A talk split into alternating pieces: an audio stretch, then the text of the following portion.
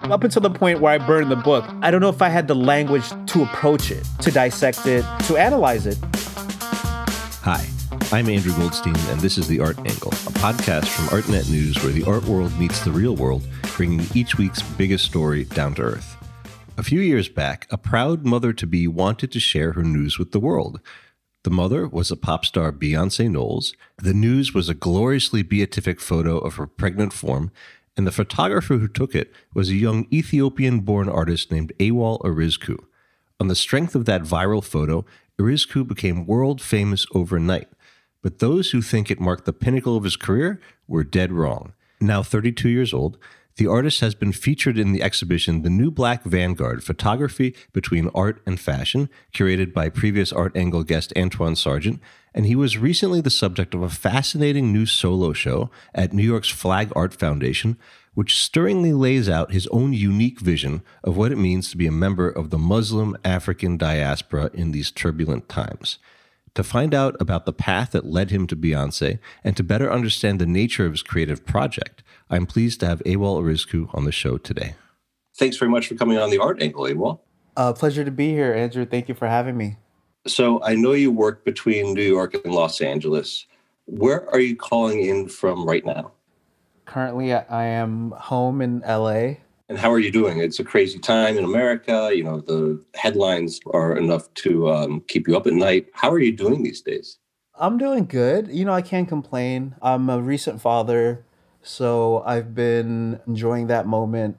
It's been a very, not just eye-opening, but also like a very fulfilling aspect of my life. You know, I'm learning. I'm learning every day. I'm learning about being a father. I'm learning about what it means to raise a daughter in this day and age. So it's all part of life, but very, very exciting, very, very exciting and um, wholesome. Huge congratulations on your first child. Thank you. Yeah. So you've had a fascinating career, and I want to talk to you about your art and the issues that you tackle in it. But first, let's go back in time a little bit to talk about your origin story. Sure. Because biography is really at least one key uh, to your art. So where were you born? And what was your upbringing like? My birthplace is in Ethiopia, but I was raised in the Bronx. Like, I grew up in the Bronx. I, I didn't really spend much time in Ethiopia. My parents moved around quite a bit. And for the early part of my life, I spent time with my grandmother. And so when I moved back with my father in New York, that's where I've been, you know? So I was with my father and my mother and my two, uh, and I have two younger sisters. So in that way, I had to kind of grow up fast, you know? I had these two younger sisters to look after. We were raised in the Bronx, which is, you know, very, at that time, a challenging sort of time and not the softest place to grow up in. And we grew up like that. And I think a lot of that is also reflected in, in my interests and my sensibilities as an artist. Everything from the sort of multicultural global perspective of one's identity versus monolithic way of looking at the world. So you grew up in the Jackson Houses in the South Bronx, which is a public housing project. I mean, this was the Bronx, I think it was in the nineties. New York was going through one of its kind of cyclical economic crises. The city was not in a good place. What was that kind of environment on the streets like in the South Bronx during your childhood? I mean, I saw a lot of things, you know, as a kid, and I'm not sure how that differs from, you know, other people's sort of experience growing up. Based on my personal experience, I think at that particular time, and I think I would say it was more early two thousands than the nineties, where, you know, my family kind of located to the projects and where I was for quite some time, going through high school and, and parts of uh, my time at the Cooper Union. I don't know if you've ever been to the projects or spent much time there, but I think it's kind of like a tough love sort of environment. I never spent too much time in the Bronx. Like, I've always been in the city more. I've I've always been like a Soho kid. I've always spent much time in the city than I did in the Bronx. I always saw living in the Bronx as kind of like where I rest my head. You've spoken before about how you were kind of a habitué of the museums. You would go around the city checking out art. What was it that kind of got you interested in art in the first place? I don't know. You know, I think my grandmother's always kind of nurtured that side of me, and I never shied away from it. I would say that when I was applying for Cooper Union, my mother was like encouraging me to be an architect. And I was like, I can't do that. That's too like, I don't know, that's too rigid. And I was more of a, a loose cannon in, in terms of the way that I put thoughts together. It's just something that was in me that I just kept nurturing, and people close to me had always encouraged. And I think my earliest memory of engaging as an artist was, and I'm not proud to say this, but I think it's important to my story, which is I was in junior high school and I was not a good kid. I had a friend, my best friend at the time. I would say this is pre nine eleven because I, I don't think this would have happened post nine eleven. And again, this is important. But we set a toilet paper on fire in one of the bathrooms and we got, we essentially got caught. And we got sent to the principal's office. The principal had to report to another incident, and she put us in this art class. She was like, look, huh. I can't deal with you guys right now. You just stay here. I'll come back and get you, right? So being in this class, I realized these kids were being prepped for high school. It was essentially a portfolio preparation class. So it was that moment where I realized like, oh, I don't have to be this sort of loose cannon. Like maybe I can formally nurture these interests that I have. Being in that class at that time just kind of clicked for me. And I was like, you know what? I'm going to turn this thing around. I'm going to focus on art. And I just kept coming back to that class for the remainder of the year. And later that year, I, I ended up applying to the High School of Art and Design. And um, I got in, and then I just never looked back. Wow. So this providential flaming roll of toilet paper really yeah. kind of... Yeah, I, I, I know. Like, it's weird telling that story because it makes me feel like I did something that a kid, like an adolescent at that age, wouldn't do. But I think it was partly boredom, partly not getting the kind of education that I knew public school... I mean, again, we're we're talking about like late nineties, early two thousands. So, it you know, it was a weird time. It's not what we know today. So it was just a very different time. But that is very essential to understanding this shift that I had in my upbringing, I guess. Well, I, I think that it's safe to say that a lot of kids set rolls of toilet paper on fire, but not all of them become incredibly talented yeah, artists yeah. because of it. So, so that's, yeah, it was, um, that is uh, it's fascinating. So you went on to Cooper Union, this incredibly prestigious art school in the city. What was your experience there? I found myself frustrated by the curriculum and the sort of pedagogy that was available or, or being shoved down our throats, which I think is reflected in the sort of discipline that I ended up committing to, which is always like expanding. And it's a perpetual self-reinvention in that way, because the more that I know, the more that I feel that I need to reinvent something that I've already put out. So so I always find myself like revisiting ideas, you know, over and over again, even correcting some of my misreadings and miscalculations, if if that makes sense. Mm-hmm, mm-hmm. It was at Cooper Union that your career really shot off, pretty much on the strength of one extraordinary photograph that you did in two thousand nine. So it's called Girl with a Bamboo Earring. And it's a beautiful photograph, you know, I think has There's a lot of staying power. Really, it seems to have a lasting kind of quality. Can you describe the artwork and talk about the backstory behind it?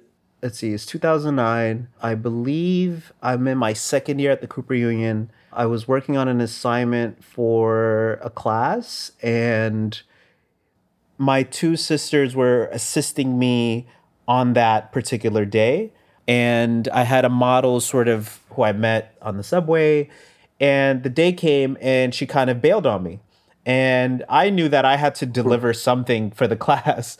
I've been thinking about this image, and I've been thinking about the girl with the pearl earring at the time. And it's actually something that I've been thinking about since that movie came out with Scarlett Johansson.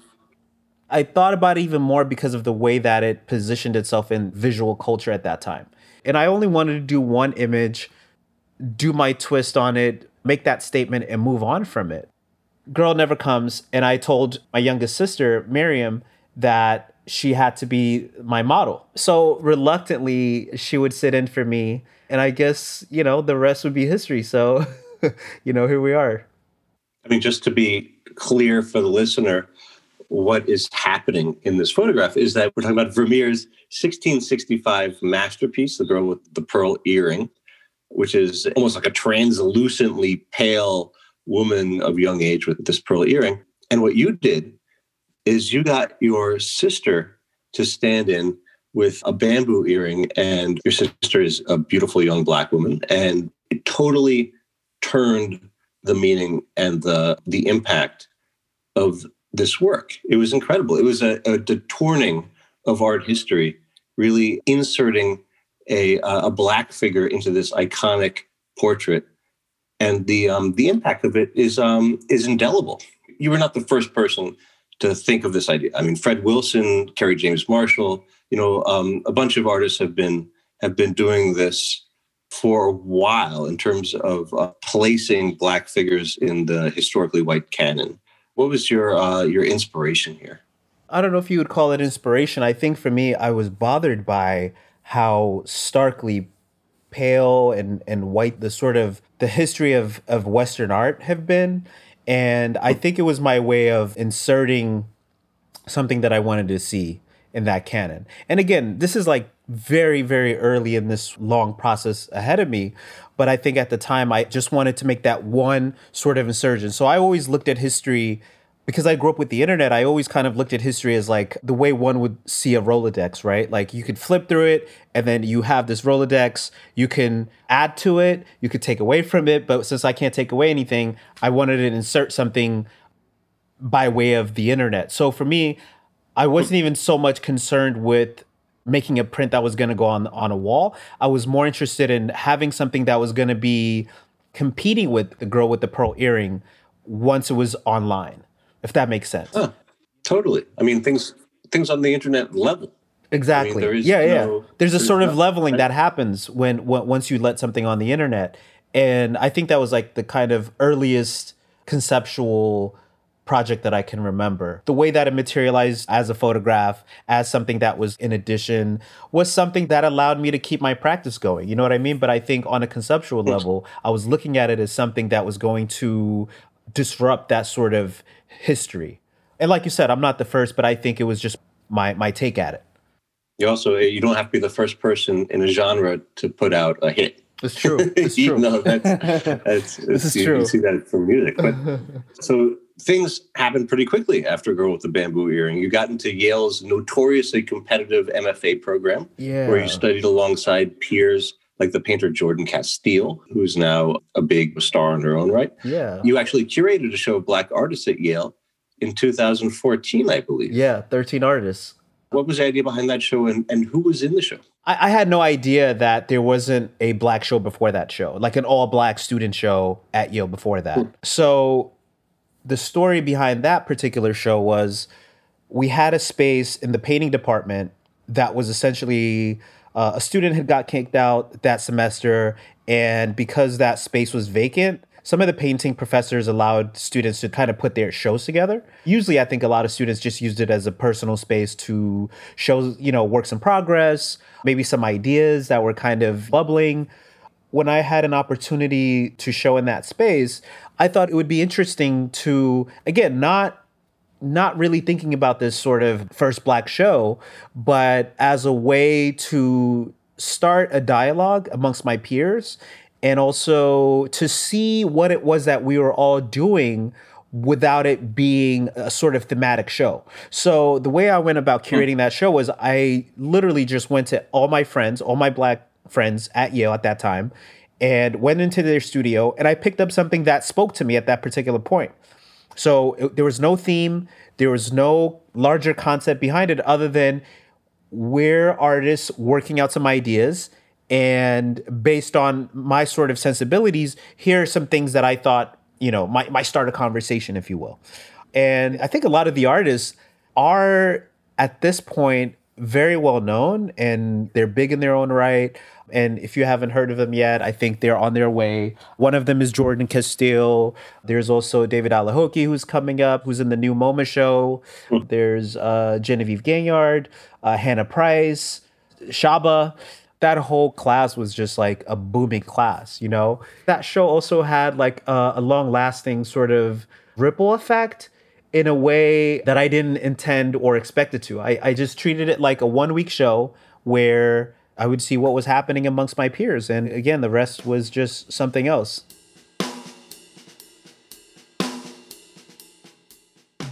So you got your own first show uh, at a Chelsea gallery before you even graduated. And things just kind of sped on from there. What did you do in the years after graduation? I graduated May of twenty fourteen. I gave myself a five to six month sort of window where I would see what was to come after going through this sort of rigorous program at Yale.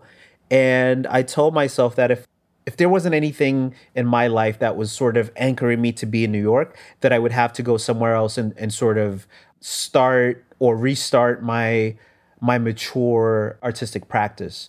And so in a way, I treated, you know, this sort of ongoing residency here in L A as something like that, you know. At the time, my now wife, you know, had just moved back here. You know, New York to me was getting a little bit claustrophobic. I was running into people everywhere. The space that I once had on Lafayette Street, my studio, that was a flower shop, which also was like the place where I met my wife, had become very expensive and I couldn't afford it anymore. And it didn't make sense to pay that much rent without it really feeding my new found sort of sensibility. You know, my practice had grown sort of immersely, and I just needed the space to kind of grow.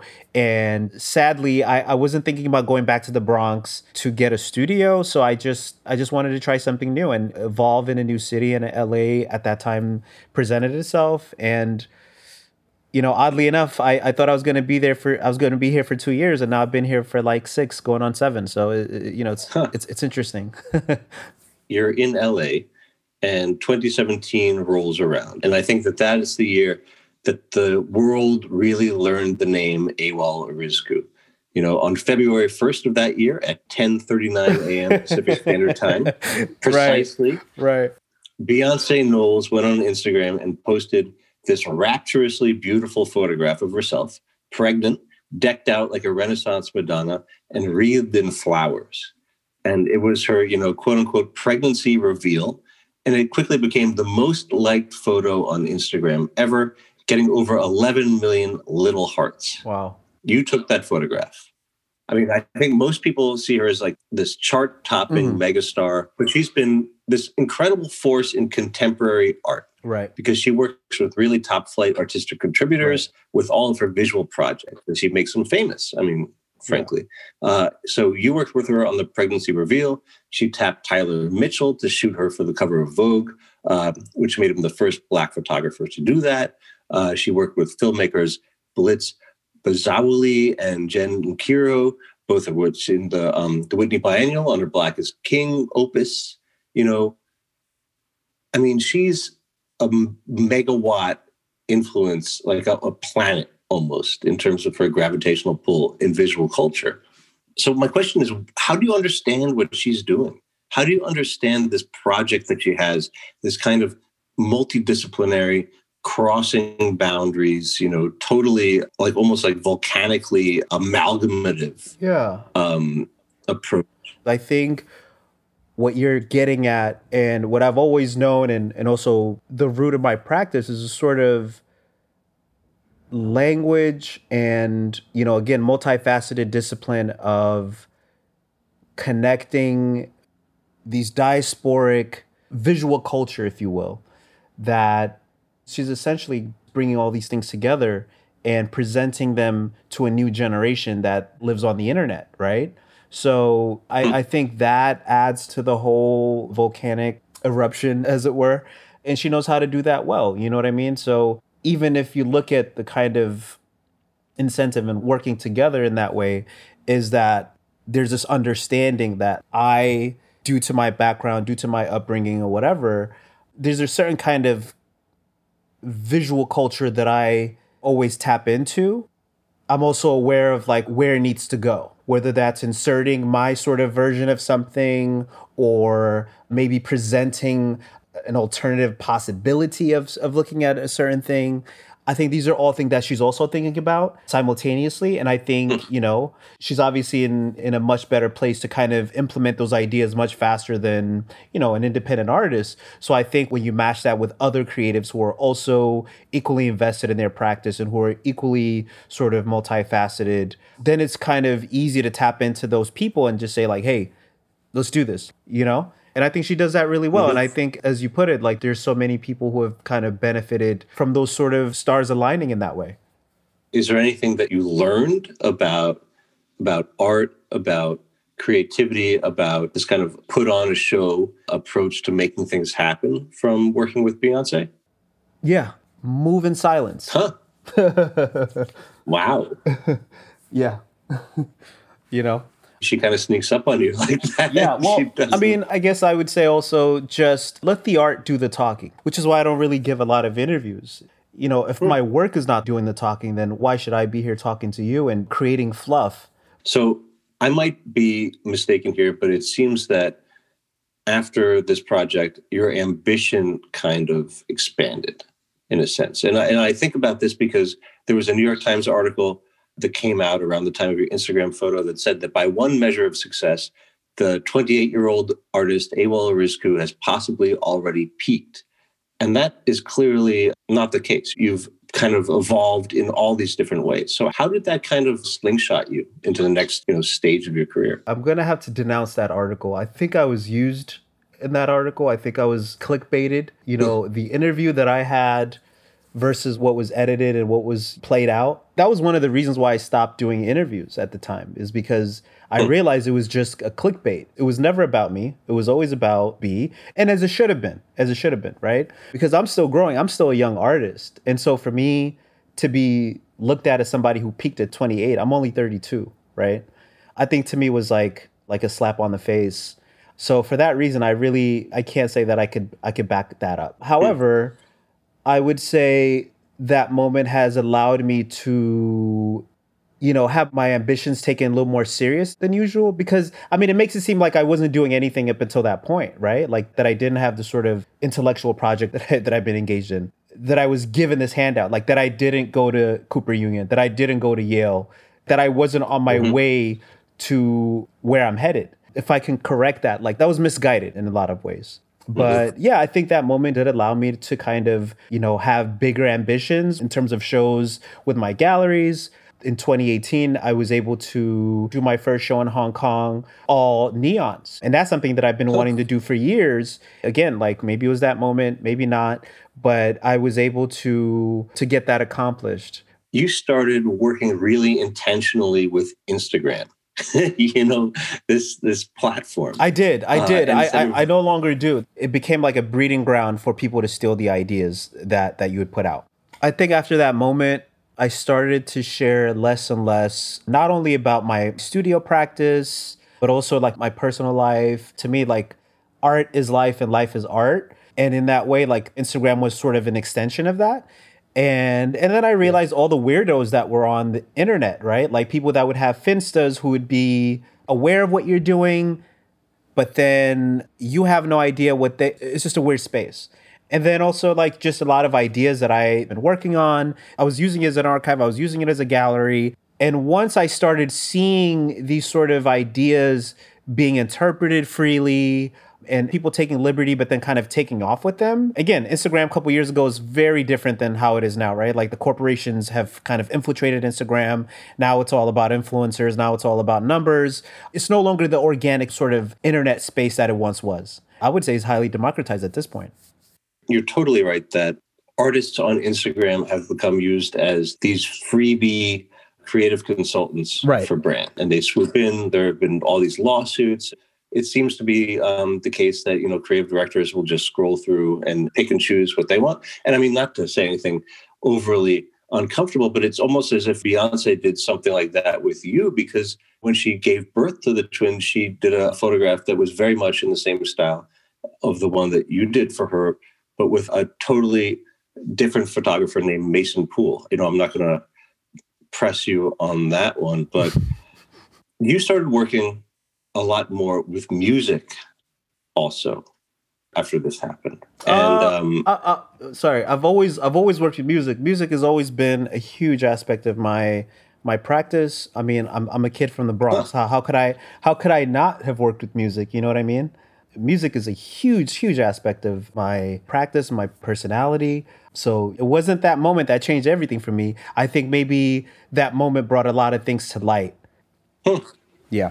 So you do these incredible mixtapes for your shows. You have songs that create a context for the artworks and they inform the artworks. They kind of duet with the artworks. Being from New York, growing up in, in sort of nightlife, I've always had the interest and I've always, uh, more than anything, had the ear for music. And so by the time I got to Yale, and I, I would say my first semester, I was kind of in and out of New Haven, so I didn't really care too much.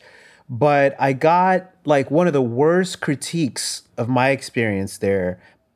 It was like the third crit first semester, which is kind of like the final crit. And, you know, it really sort of took me down a notch. And what that did for me was it allowed me to kind of have this moment of reflection and say like, all right, you're you're now in New Haven. You live here. You can't keep going back into New York every weekend. You can't take assignments. You're at school now. So then I committed to being in New Haven, being there over the weekends, and rarely kind of leaving New Haven to go see shows whenever I could. So because of that, and because I was still interested in sort of, you know, nightlife and going out to bars after after critiques and, and sort of discussing the critiques, which is really where the critiques happen. You know, it's like at the bar after the critiques.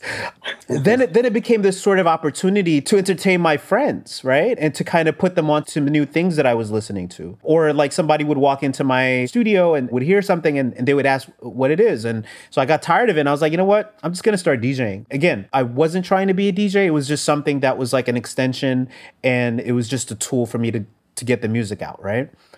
Um, and then from that practice, like it just became more and more incorporated into the work. And I think the sort of this idea of the conceptual mixtape came together, like maybe like towards the my last semester at Yale, where I put this Kerry James Marshall interview lecture with like a Beyonce song, you know, just a bunch of songs that I was listening to, and I would mix them with my friends at the time.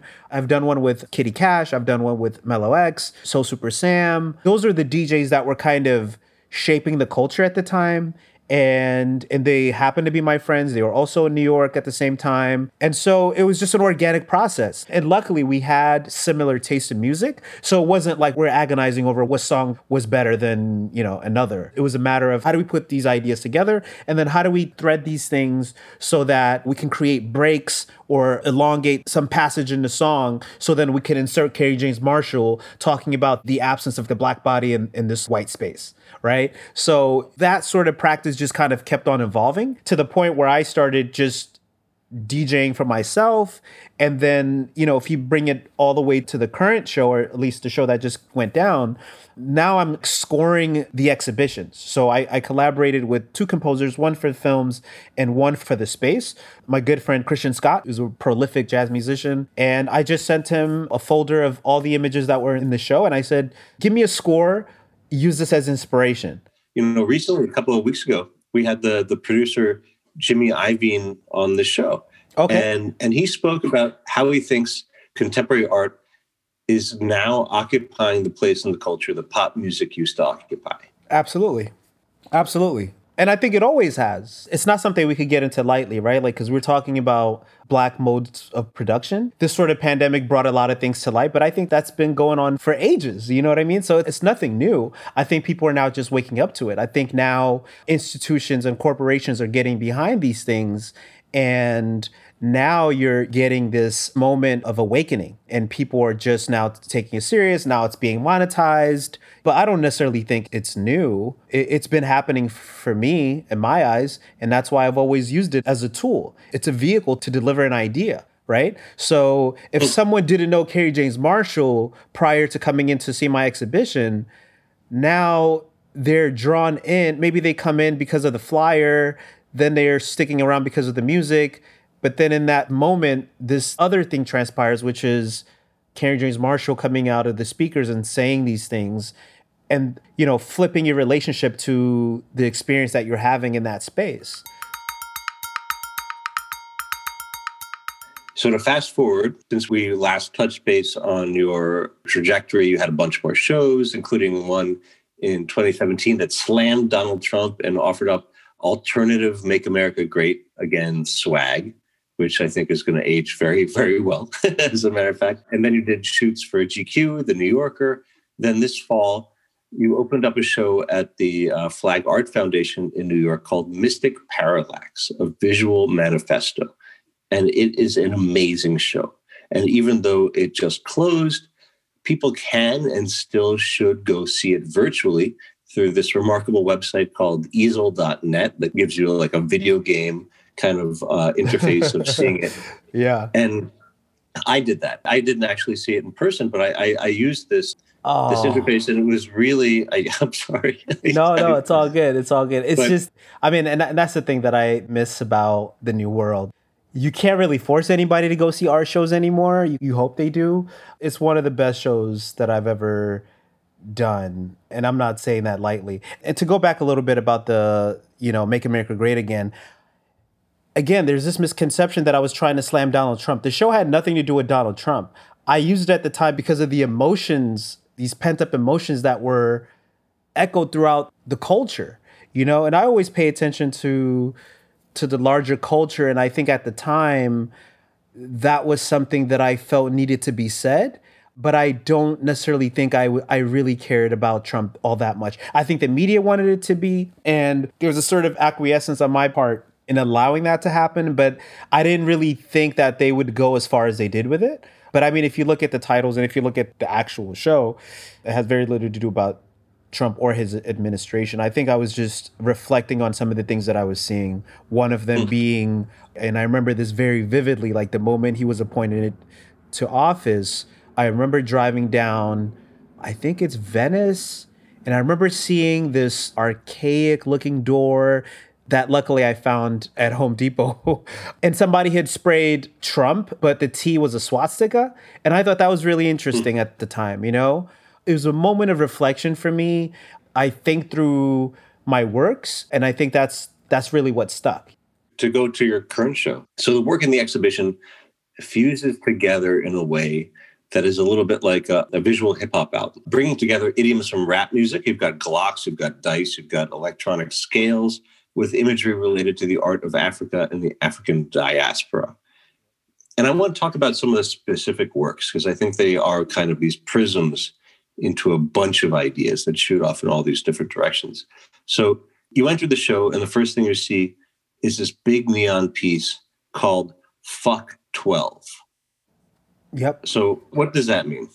I'm not necessarily here to kind of dissect any meanings. You know, part of the the idea behind the show and the concept of Mystic Parallax is that people could kind of come into it how they will. To some people, it's a number. To other people, it's a code for something else. But it is a code. I think it became very prevalent during the protests that we just experienced. You know, if anybody wants to do the research, I think it's there. And I think it's also important to note this whole show was delayed. It was supposed to happen before pandemic, before the lockdown. So that's important to note because I don't want it to read as a show or exhibition that I made in light of recent incidents. The neon in question was from that show that I did called Slow Burn in Hong Kong. You see that these ideas are a little bit, and I, and I can't even say they're dated. It was just, again, in the same way that I see certain things and I try to bring them to light, or I guess in this case, creating a visual manifestation of something that was just audible, right? Fuck twelve comes from trap music, comes from the South, but then it's never been visualized or it's never been materialized in that way. Again, at the time, that was something that was interesting to me. There was many variations on that.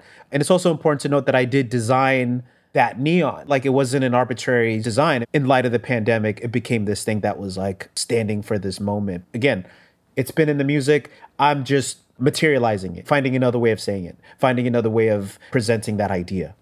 So let's talk about the next piece that you encounter. It's it's called Submission. And it's a prayer rug with a burnt copy of the nineteen eighty-three book, Flash of the Spirit, African and Afro-American Art and Philosophy by Robert Farris Thompson, who is a distinguished professor at Yale. He's a white man. And he wrote this kind of canonical book about African art. What does this book mean to you? Ah, uh, the million dollar question. Well, I've had a very long, conflicting relationship with both Robert Farris Thompson and that book. Let me start by saying that the burning of a book does not correlate to my personal feelings towards Robert Farris Thompson. To me, it was more of um, a symbolic gesture. And this is something that comes from like a very personal place, which was, as you put it, he is a white professor, at least visually, right? But on paper, I think a lot of people think he's black. And I'm sure that that's gotten him far in this sort of academic space. So my first encounter of him in that book was back when I was, I believe I was a freshman at Cooper. And I went to a lecture that he was giving. I was excited about the topic. I don't know if it was like an essay that he made into a lecture or vice versa, but it was something around black and cool. And so, of course, I approached it like any other lecture. I was excited. I was eager to see this person. I was eager to hear what he has to say. I show up to an audience full of white kids with few sprinkled other races, if you will. And I was shocked, right? And it doesn't stop there. I also had this experience of seeing a white man dancing. He was doing Zulu dance. There was a performative aspect to his lectures. And again, this is all due respect. I'm just trying to walk you through my thought process of how mm-hmm. that became about. And there was something visceral about that experience for me, where I immediately rejected anything that was coming out of his mouth. Just immediately. I stayed as much as I could, and I just took off. Up until the point where I burned the book, I don't know if I had the language to approach it, to dissect it, to analyze it. That's very recent. I think I burned that book on the film, in the manifesto, uh, mm-hmm. in twenty nineteen.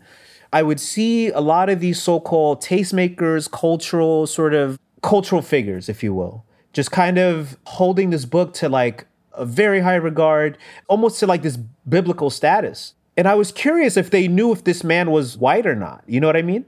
And part of my personal philosophy is that if you really champion Black art, if you really champion Black culture, you really have to know who your heroes are, right? And this is something that I've also been doing in my own practice, which is retroactively going back into my own works, into my own sort of understanding of certain philosophies and dissecting them and, and understanding the root and the origins of where these things begin. So for me, that was just like a symbolic gesture to just say, I'm moving past this. I acknowledge it. I see it, but I'm moving past this. I think that this binary or this discord between African art and the Western kind of establishment is a real running theme in this show. And yeah. One of the pieces that you see is the famous bust of Nefertiti, this time covered in mirrors yeah. and hanging from the ceiling, you know, rotating like a disco ball. I don't know if you would want to talk about the ideas behind this piece, which is really redolent of the Black origins of a lot of American pop music, of disco, and just general American contemporary culture. In this practice of retroactive reflection, if you will, I'm really trying to go past the sort of colonial conversation, imperialistic conversation. I'm I'm trying to go to pre-colonial Africa as taught by Cheikh Anta uh, Diop, as thinkers like Mante Diawara and the likes, right? The type of Africa that they're teaching are what I'm interested in. So to me, Egypt, Ethiopia, and some other aspects of Africa are the roots of civilization. And oh. So again, for me to kind of correct some of my misunderstandings, or I would say miseducation in a lot of ways, right, is then to go back and find out the truth behind the histories. That's what I would encourage a lot of my peers to do, is to not just be blinded by what these sort of programs sort of brainwash you with, right? To me, the Nefertiti just connects all those dots for me. She's a queen. Everybody knows her, a Black queen. It's one of those iconographies that everybody around the world could connect to. And, and I love it for that directness. It is a reoccurring motif in my work. You had this great piece at MoMA where there was a video where he took a sledgehammer and destroyed a bust of David and replaced it with one of Nefertiti. And I think that was... Ser- uh, serendipity. That of- was a pivotal moment. Yeah, that was that was in a lot of ways my personal, my my sort of intellectual awakening, right? But yeah, it was this moment of I need to externalize all these internal feelings that I have towards Western art and how, A, we don't see enough of, of ourselves in these things. And then also as a gesture, a lot of times that I'm making these gestures, it's mainly for my peers. I see certain things and I feel the need to kind of throw an accent in there, throw a sort of suggestion. And then I realized a couple years down the road, because in this show, she's also on fire. And there's a moment where I kind of had to correct my own mistake by, again, setting her to blaze because, A, I didn't want her to become this sort of goddess-like figure, right? Because she was only a queen. And then also, like, the fact that this was a white bust by material, like that it wasn't a black material. So there's all these thoughts that go into the revision that also happens within my own practice. So the title of the show is Mystic Parallax, and parallax, according to the dictionary, is the, quote, apparent displacement of an observed object due to a change in position of the observer. The fascinating visual manifesto that you put forth here is that, you know, if you're standing in Africa and you're standing in, in the United States, the same thing looks very different. And I think that that really is something that comes across powerfully. What are you working on next? You have a couple of big projects that are in the works. Is there anything you can talk about? I do have something in the books with the Public Art Fund. Um, we do have a project that uh, we're we're finalizing that will be with J C Decaux bus shelters, both in New York and, and Chicago. I believe a very special assignment that I did for G Q might already be out by the time this airs, which was a very special portfolio of all the fathers that we were able to get to of the recently fallen men in the media. So we're fortunate enough to go meet with Selwyn Jones, who's George Floyd's uncle. There's Jacob Blake Senior, Terrence Cressher over in Tulsa, and also Michael Brown Senior, of course. I'm blanking out because I don't have the full list. It was a bittersweet kind of opportunity and journey because, you know, I wish I'd met these men under different circumstances. Now that I'm a father, you know, how do I depict these men that we seldom see in the news being dignified? Without getting too emotional about it, like to see your kid going out like that at any age, let alone as an adult, is painful. And that's something that I that I had to think about every time we traveled from one city to the next, in thinking about the kind of situations that a lot of these men were in before they were shot by the police. And then putting myself in that position also, because I got pulled over on our way to Tulsa. And I mean, it was just, you know, it was just like, it, it was it was crazy. Yeah, yeah, on this on this journey. Yeah, on this journey to make these images. I remember it was it was late night because we had to do a lot of driving.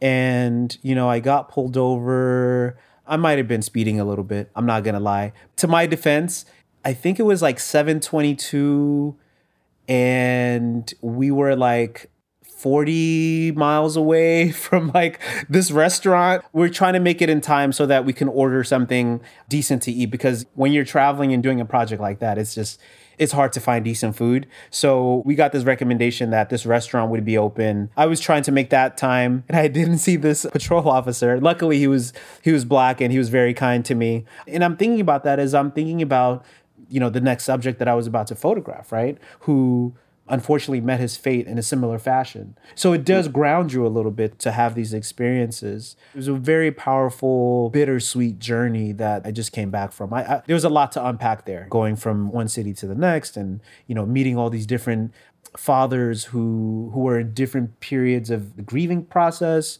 and, and trying to connect with them in a way that that was genuine and that wasn't like some sort of reporter coming in to just take a picture of them to put on, on the news. As an artist who's been crisscrossing the country, who's been delving into these tortured seams of the culture and the places where there's a lot of ideological, intellectual puzzles to solve. What is your outlook right now? How are you feeling about twenty twenty-one? Hmm. We just arrived to Detroit. It was a breezy, chilly night, and I was outside with uh, one of my lighting techs. We're just kind of observing Detroit, right? And these two cars pull up next to each other, and this one guy yells at the next car, "It ain't all good, it ain't all bad." So I don't necessarily think having this new regime is going to solve everything that needs to be dealt with. I'm slightly optimistic that things will change, but how far and, and how fast, I'm not too sure. But I hope that whatever world we're stepping into post this pandemic will be a better one that we're leaving behind. I think that we're all in the same roller coaster ride over here. And it's right, gonna be right. It's going to be a pretty eventful couple of months and years coming up. But uh, thanks very much for coming on the show. You've been doing such incredible work, and it's really a pleasure to talk to you. Andrew, thank you so much for your time, and I, I really appreciate everything that you do. Yeah, keep up the great content. Well, thank you. So that's it for this week's episode of The Art Angle. If you like what you heard, you can subscribe to the show on Apple Podcasts, Spotify, or wherever else you get your podcasts. Also, take a moment to rate and review us. It will help other listeners discover what we're doing. The Art Angle is produced by Sonia Manuelli, Tim Schneider, and Caroline Goldstein. Thanks for listening, and see you next week.